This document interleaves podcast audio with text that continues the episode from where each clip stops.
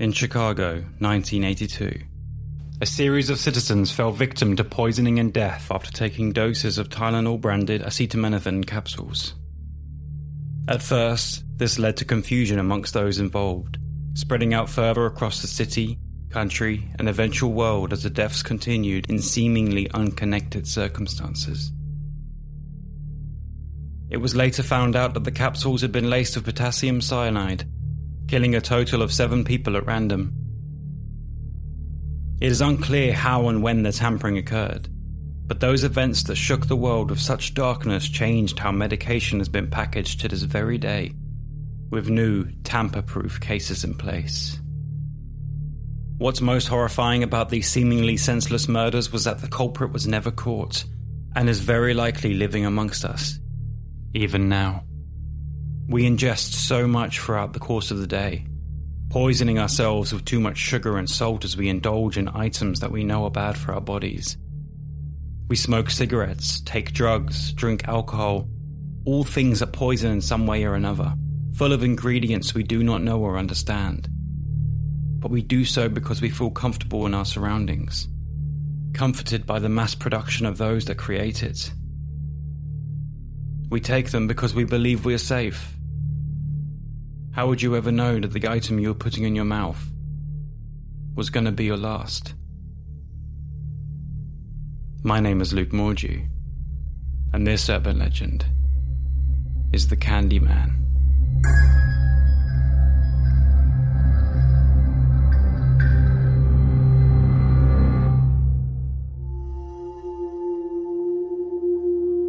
This urban legend pops up across the Western world, most notably in the US, every October. Believed and concerned about by so many with so much force that it is covered annually on social media and the press. A simple Google search will bring up dozens of clips from news reports up and down the country that discuss the dangers of Halloween treats. As an old Irish holiday, Halloween's traditions have updated and evolved over the years. For one night only, we all attempt to get a good scare, People walk the streets in outfits that are far more monstrous and often far more revealing than what would otherwise be deemed socially acceptable. But none of that is as strange as the concept of taking sweets from strangers. The phrase never take candy or sweets from a stranger is prominent in most societies, and yet for one night a year, we let our children loose to knock on strangers' doors and request a trick or a treat. We let our guards down enjoying the festival of menace and fear that erupts along the streets of every town and city as we enjoy our plunder. It's funny.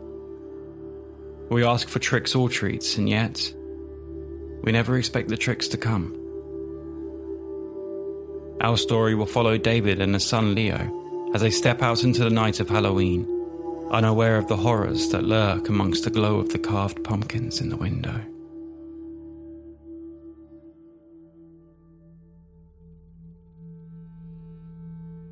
Leo ran excitedly up the long street of his neighborhood, dressed in his brand new Black Panther outfit, holding his orange bucket with the face of a jack o' lantern embossed in the plastic. His father David strolled behind to keep up with his excitable little legs as he ran from house to house. David was proud of his son for having the confidence to go door to door with such ease. Up until this point, he'd been too afraid to go trick or treating at all. But after witnessing the joy of the Nightmare Before Christmas the year before, the countdown to Halloween had been full of excitement and anticipation.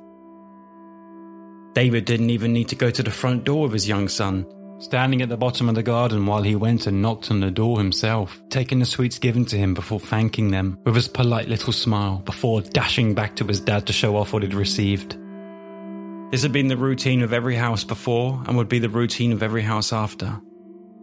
Stop eating all the sweets, David demanded, shaking his head with a knowing smile on his face as Leo shoved a gummy treat into his mouth, explaining that they're so yummy while struggling to get his words out as he chomped away in the substance between his teeth. They agreed that they would stop eating them all until they got home. David explained that he'd only be disappointed when he got back to find that he had none left because he'd eaten them all already. Engrossed in their conversation, as well as the struggle that comes of recognizing others dressed up in various costumes, meant that they didn't even realize that they were being approached by George and Amy, a friend of his from the neighborhood and his daughter. Leo instantly ran ahead to Amy as they discussed their costumes and compared the sweets they had gathered, exchanging those that they preferred from each other to ensure the perfect haul to return home with. Busy night? George asked, starting up a conversation that parents have as their children catch up by their sides. They talked about how lively it's been, how the kids are having fun, even going as far as to express an element of jealousy, annoyed that they never got to experience the joys of Halloween in the UK when they were young. Nothing like this, anyway. I remember going out as a mummy, David explained. My mum literally just wrapped toilet roll around me and taped it together. George laughed whilst the kids watched him with confused expressions, struggling to understand why he didn't just go and buy a costume instead of wrapping himself up in toilet paper, a concept that must have seemed so strange to a child in the modern world. Can we please go to the next house together? Leo asked David, whilst Amy jumped up and down in excitement. We're just about to head back now, George replied, looking down at them with a smile but one more house can't hurt.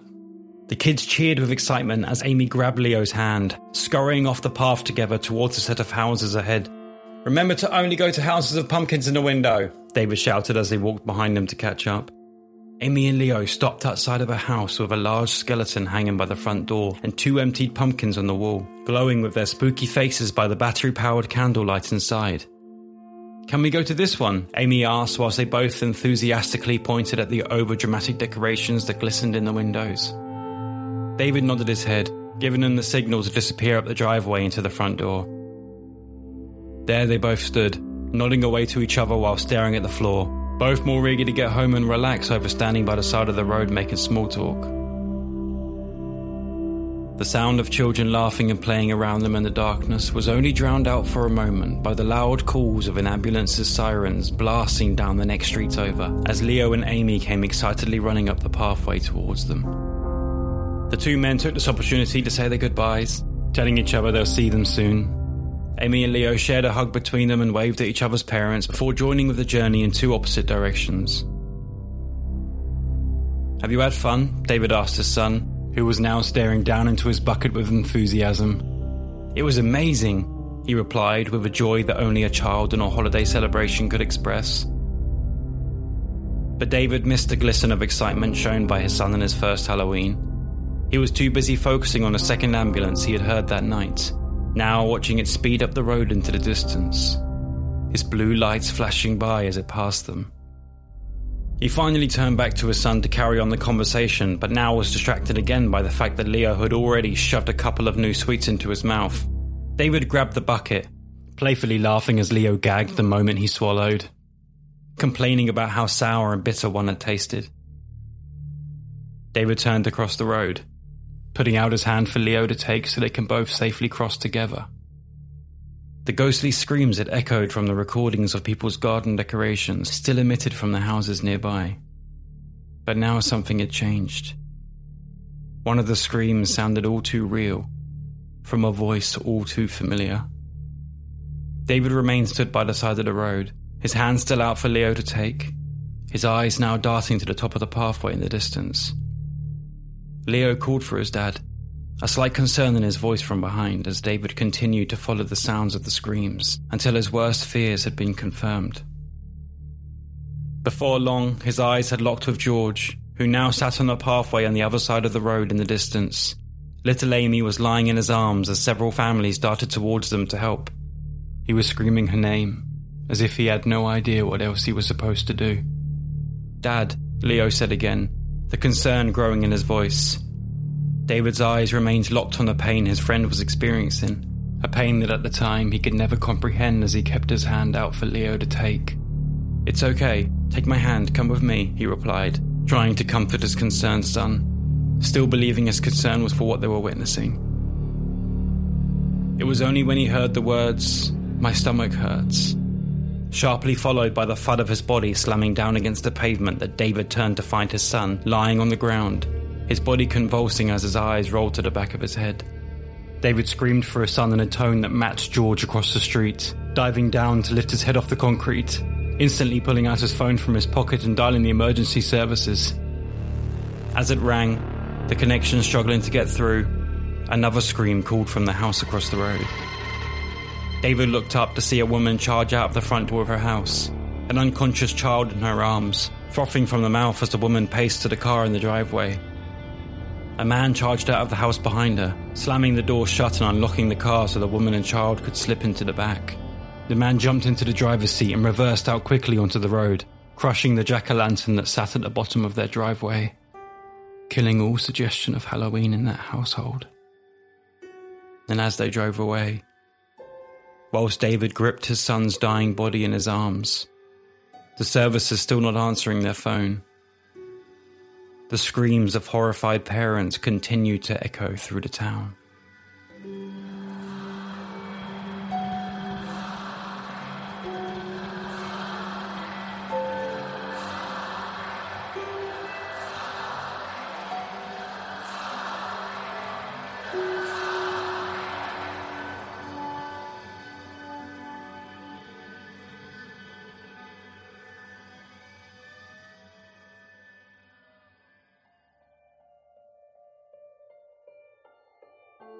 There are many variations of this urban legend, from the razor blade and the apple stories that swept the nation of the US, to the syringes that have been pushed into the sweets, or even the cyanide and rat poison that the Halloween treats have been laced with. My story was a fictional tale that resembled and represented the genuine stories that would travel from mouth to mouth, both metaphorically and literally annually, continuing to do so to this very day. These stories leave parents checking through their children's sweets before giving them back for them to enjoy. Some are stopped from going out trick or treating entirely, concluding that it is not worth the risk, but we must ask ourselves whether these accounts ever actually happened. As is the case with most urban legends, the truth is a mixture of both yes and no, lost amongst the grey, hidden between the black and white tales that spread across the globe there is a slight egg and chicken conundrum with this, with the legend itself predating some occurrences, bringing forward the notion that they were in fact inspired by the story rather than the other way around, which we normally expect to see. The fears of sharp objects hidden inside sweets of our children's treats have haunted the USA for decades. Now, even venturing out into the UK as the holiday grows here, but despite this, Close to true cases of some iterations of the legends was as recent as the year 2000. This case, although uncomfortable to hear, and a situation that I would never wish to be upon, was relatively small in comparison to what the legends suggest. James Joseph Smith in Minneapolis, USA, allegedly stuck small needles into Snickers bars that he later handed out to trick or treaters. Although this is enough to make us squirm and cringe of the idea of the few children that did bite into it, ultimately, only one teenager was pricked by a needle, and that prick was so small that it required no medical attention. Even so, James Joseph Smith was rightly charged with one count of adulterating a substance with intent to cause death, harm, or illness. On the exact same night, Halloween of the year 2000, in California, USA, several parents found Snicker wrappers that were stuffed full of marijuana. This would, of course, be horrifying for parents to imagine. Someone purposely handing out drugs for children without their knowledge, but once again, the truth was nowhere near as twisted as it first seemed.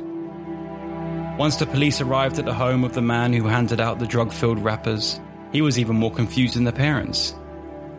It was eventually concluded that the man worked at a dead letter office at a local postal facility. Whilst there, he found a bag of Snickers in an abandoned package and brought them home to give out as treats. What he hadn't realised was that somebody, somewhere, was trying to smuggle marijuana through the mail and it had got lost along the way. This story was widely accepted, and no charges were brought forward to the man in question. As recent as 2018, a five year old boy in Ohio, USA, was tested positive for methamphetamine after a night of trick or treating. It was widely considered that a sweet he had obtained on his travels had been laced with the highly addictive drug, and a sudden uproar swept the nation.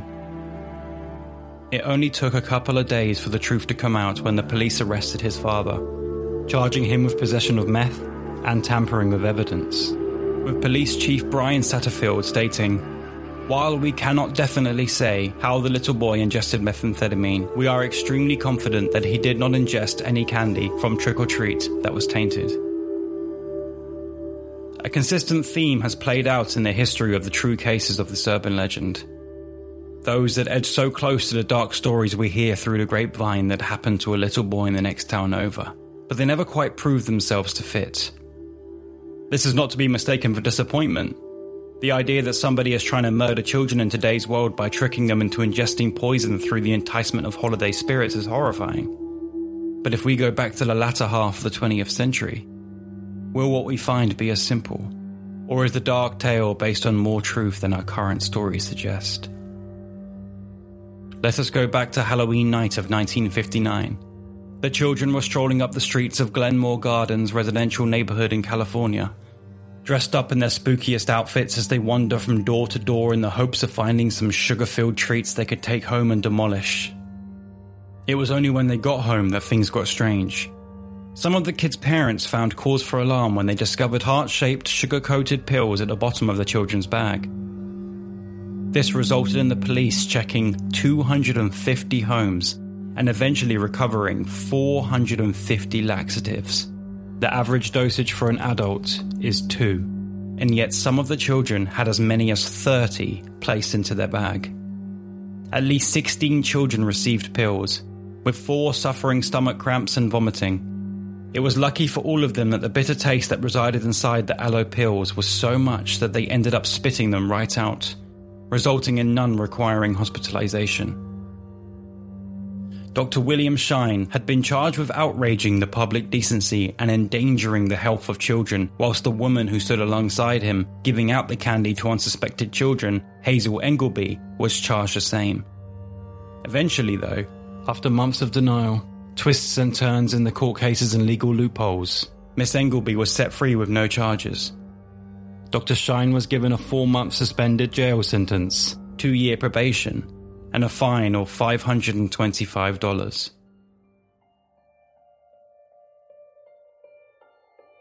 There are many reasons these two foolish individuals could have played such a dangerous game. It was either with the malice and ill intent that many had suggested was the case, or a prank that they truly believed would be funny. Perhaps they disliked Halloween and wanted to teach those who celebrated it a lesson. There are, after all, a lot of people who hate the holiday, completely misunderstanding the beauty and true meanings behind its purpose.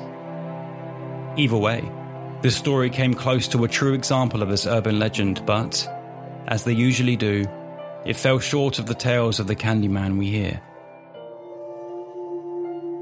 Five years later to the very day, Something equally as dark and stupid occurred on the night where the wall between the spirit world and our world is apparently at its thinnest. Elise Drucker, her sister Irene, and a friend were out in New York, USA, to gather the sweets they could during their trick or treating session of the year. They were teenagers by this point, but they were still enjoying the spooky events and excitement that came from Halloween night, and it didn't bother them. That was until they knocked on the door of Helen Pfeil, who answered and questioned their age, suggesting they were a little bit too old to be trick or treating. Helen, who had teenagers of her own, dropped some sweets into their bags and set them on their way. It wasn't until they got home that a sinister truth revealed itself as Elise and Irene's mother checked over the sweets they had gathered. Here they found a bottle cap shaped ant trap with a warning sign that read poison. According to sources, Helen was growing frustrated that so many of the trick or treaters that had gone by were what she deemed to be too old to be out asking for free sweets, and so she made up packages of inedible treats to give to the teenagers. These packages contained dog biscuits, steel wool pads, and the ant buttons that were clearly marked as poison. Although foolish and twisted in its macabre humour, it is said that Helen did tell the teenagers as she handed them out that they were intended as jokes, and luckily, Nobody was harmed by her idiotic prank. Even still, she pleaded guilty to endangering children and served a suspended sentence. With the events of two pranks that were arguably more ill judged and idiotic than evil, the fears and rumours of tampered Halloween sweets had begun to sweep the nation. In 1971, state legislator of Michigan put in 10 year prison sentences and fines for those who were caught tampering with Halloween treats most likely due to the commonly told urban legend inspired by those events, despite most reports proving occurrences to be hoaxes. Even the cases that have been found to be true in their telling were done so as foolish pranks between friends and siblings. Tricks where the repercussions and dangers were ill thought out and foolish rather than filled with devilish intent. That was until Halloween night 1974, where the real Candyman came to life.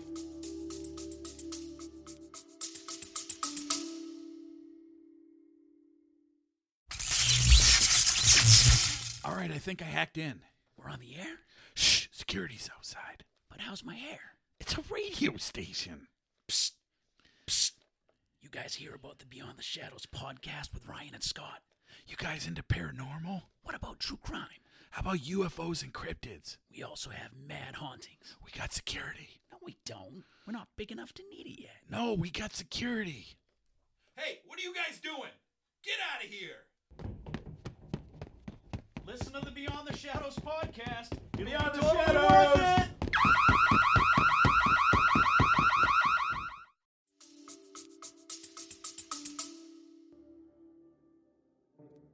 The responses and reviews for Urban Legends have been a wonderful surprise for us here, and we're over the moon that our listeners are enjoying our content. Although it hasn't gone unnoticed that many of you have commented that you wish there was more content from us. This is why we've begun a Patreon with two tiers. For £4 a month, you can join us as a mythologist, where you can catch all episodes of Urban Legends without any of these ad breaks, allowing you to focus on the story at hand as well as exclusive hidden episodes released the Monday after each legend, delving into similar legends not covered in the main series.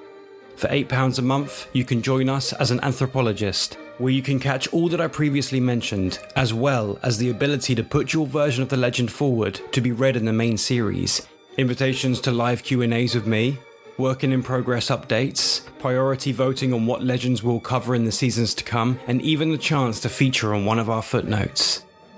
The more our Patreon grows, the more content we can create, and the shorter our breaks between seasons become. So, we hope you'll join us soon. And now, back to the podcast.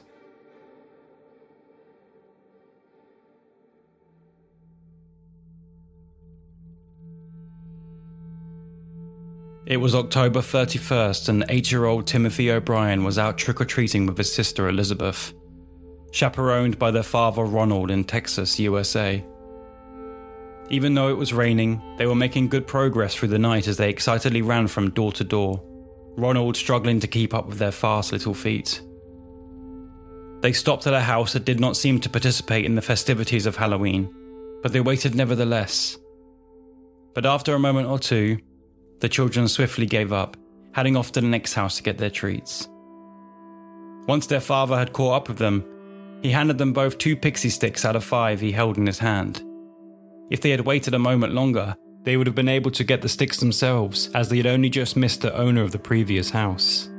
The kids took them with joy, whilst Ronald gave one each to two neighbouring children and the fifth to a child he recognised from his church. Before bed, as children often do after the excitement of Halloween, knowing the grand haul of a night's hard work is sitting so close out of their reach, little Timothy asked if he could eat some of the sweets that he'd collected.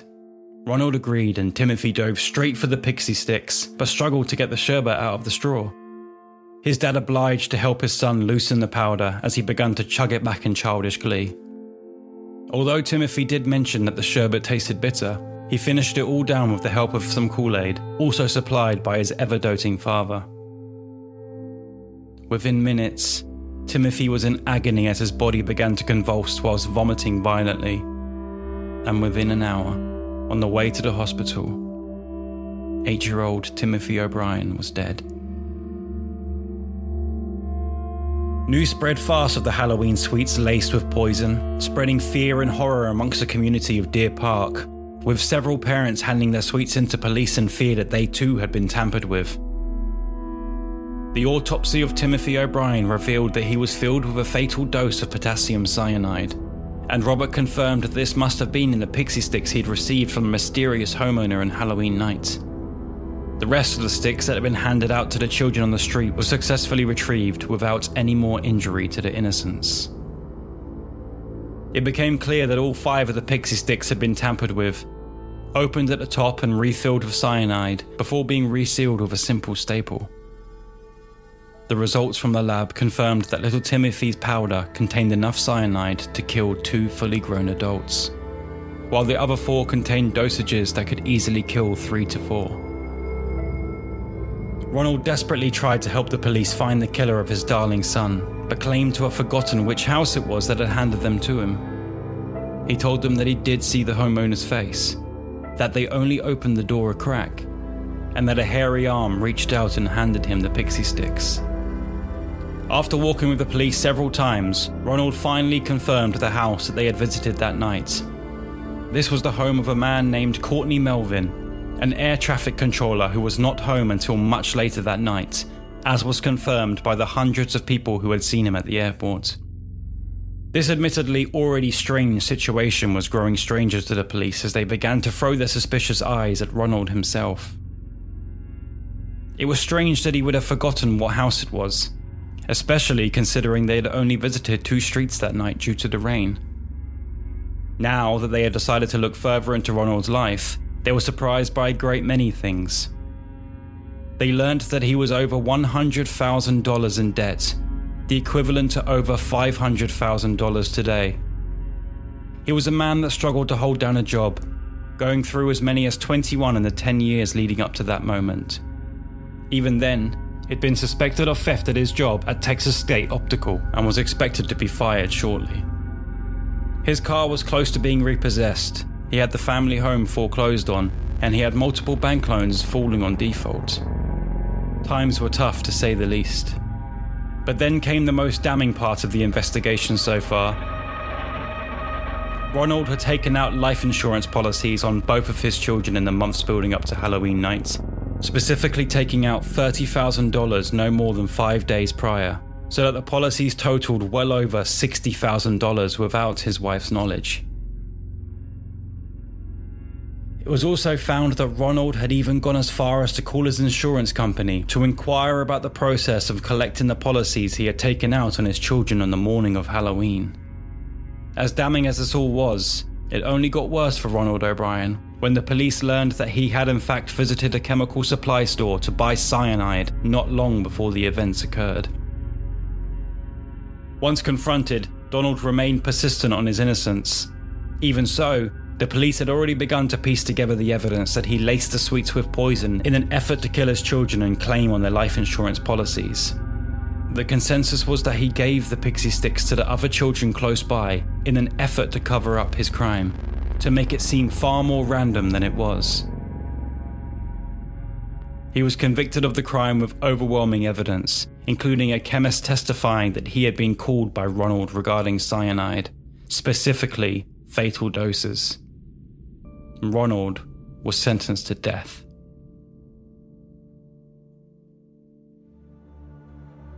Perhaps Halloween was just too perfect of an opportunity to pass up. I imagine to him it was the perfect crime, and who knows? Maybe if he was smarter, he might have got away with it. This was a time before Halloween had hit the shores of Britain, transferring over to America with the Irish that headed over generations ago and had been so happily celebrated for so long. After the death of little Timothy, Halloween was never the same again. Even though people knew what had truly happened, the seed had been planted, and now the anxiety was in their hearts whenever their children would come home with sweets from all of the dark corners of the neighborhood. Over this time, the story became a part of history, drifting away into the back of people's minds, but the anxiety stayed. This led to changes in the story, to additions and takeaways from the events that occurred. And before long, it had become nothing more than an urban legend about drugs in your children's sweets or needles and syringes. It took 10 years before Ronald was finally executed by lethal injection when Timothy would have still been only 18 years old. The father that the inmates had nicknamed the Candyman was dead.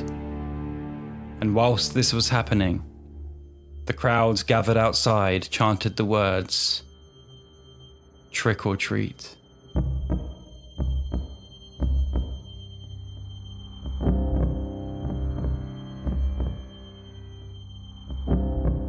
Urban Legends is written and produced by Luke Mordue, research by Sean Davis, in association with Mordue Pictures. Original score by Billy Jupp, with additional sounds from audioblocks.com. If you like what you've heard and want to hear more, make sure to click subscribe. You can find out more about urban legends, including a complete written breakdown of this episode, with images, news reports, and citations listed on anything that's been said at lrmorgy.com slash podcast. Follow us on Twitter at ulpodcast, on Instagram at urbanlegends.podcast, or on Facebook by simply searching Urban Legends Podcast.